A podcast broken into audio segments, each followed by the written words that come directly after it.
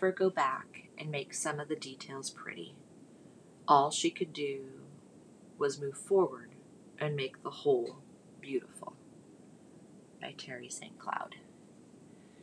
My name is Rocio, and I wanted to take some time on this kind of first official podcast here to kind of look back a bit and then um, just to say where I have been that brings me to the place I am now with starting a business titled And Puddles of Grace. So, and that's an ampersand and. I love ampersands. That's a different podcast. But I pulled out my art journals from several years ago and just started looking through them.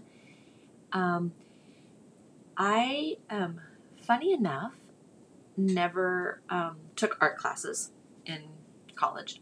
Probably took some in high school, but um, I've always enjoyed art, loved, you know, um, visual art. I've loved going to fine art. I had season ballet tickets for years, and I mean like decades in my hometown.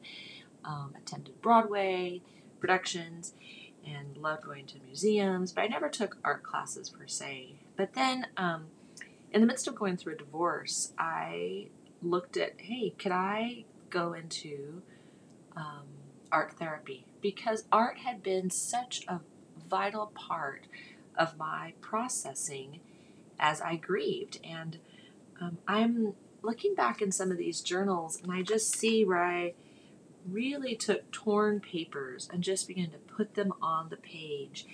And um, some of the images aren't really that pretty, but it was a way for me to process through what was going on inside of me.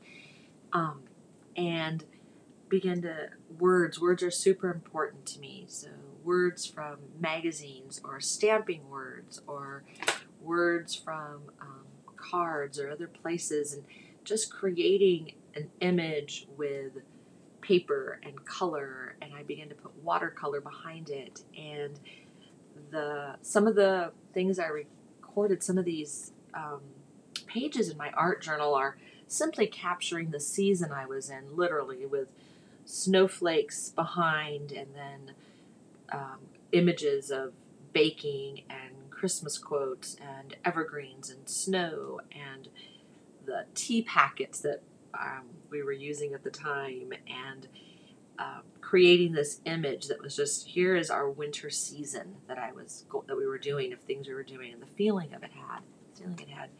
And then other pages are um, somewhat kind of hard to look at or just recognizing the depth of what went on on that page where I just scrawled out in black pen all the feelings all the feelings fear abandonment discouragement, um, weary, grief, overwhelmed, um, all the different words like that. And then I took tissue paper and began to just glue them on top of all those words, just layers of tissue paper.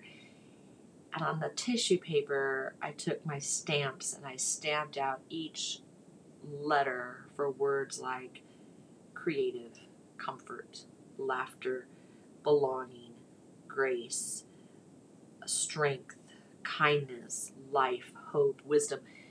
These words that were a bigger truth or a truth that was stronger and could hold the fear and the grief and the loss.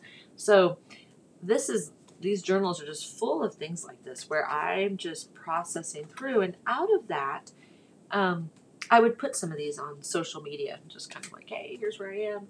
And a dear woman who, um, just a dear woman who is an amazing artist, Elena Wilkins, she contacted me, or she put something on Facebook that I was like, what is she talking about? Surface pattern design and something. I was like, what? What just kind of sparked my interest. So I contacted her and I got to go visit her lovely studio and she showed me how she made art and then it became it was a business because then she could the art became book covers it became fabric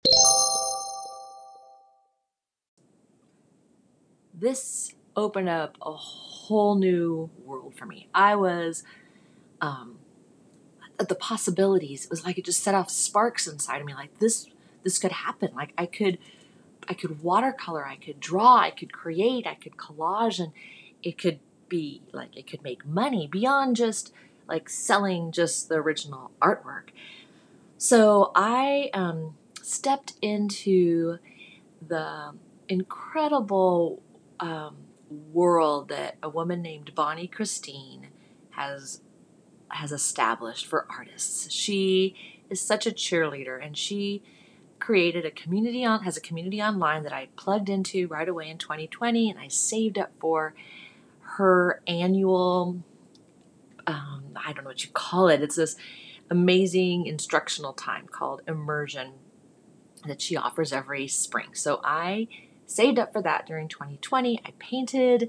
I began to really look at how I could what what my style was and just creating because that's the only way you can find your style is just create. So I began to do that all of 2020, which um, was a was um it was a wonderful contrast between all that was going on in the world and I could sit outside on my deck and just watercolor and play with how I could create create.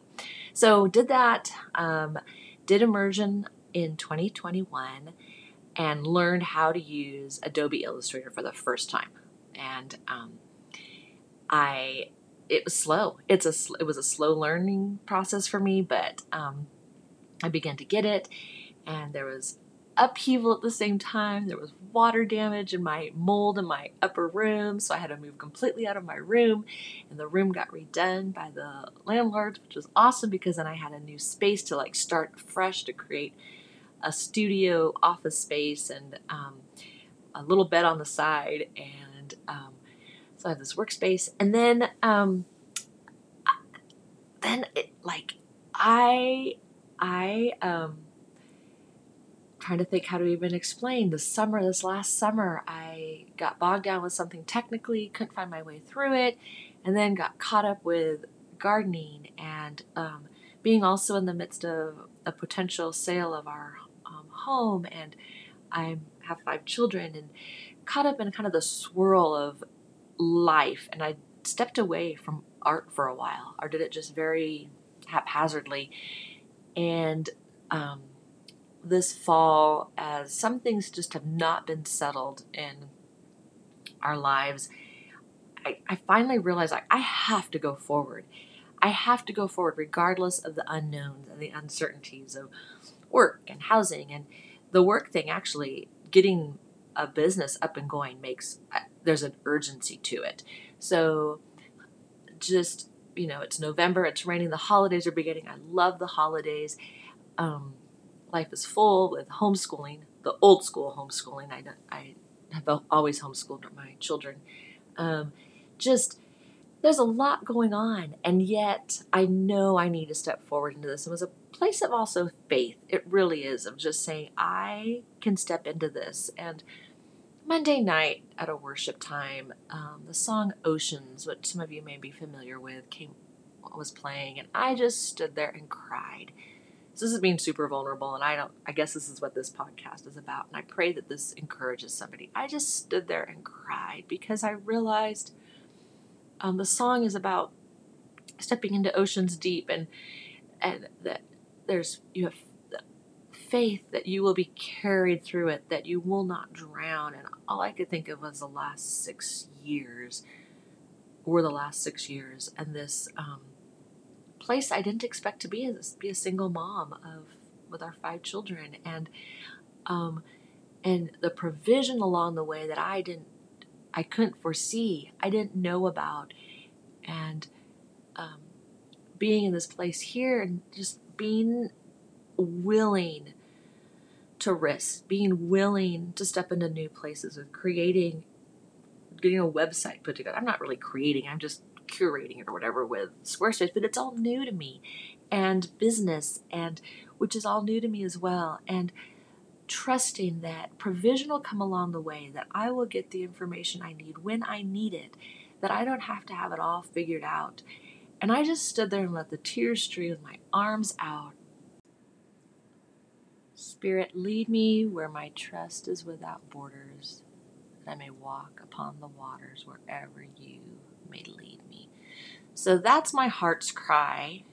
Um, and my prayer is that wherever you are, that in this rambly episode of a podcast, that you would be encouraged, that you would be encouraged right where you are with whatever situation you're in, that you would know that your Creator sees you, your Creator knows you, your Creator accepts you, and your Creator loves you, and that in the what might feel like mess and sadness or despair or discouragement or um, uh, a lack of direction, all of those things, regardless of what's going on in the midst of your life, there's always an ampersand that holds a bigger truth and puddles of grace.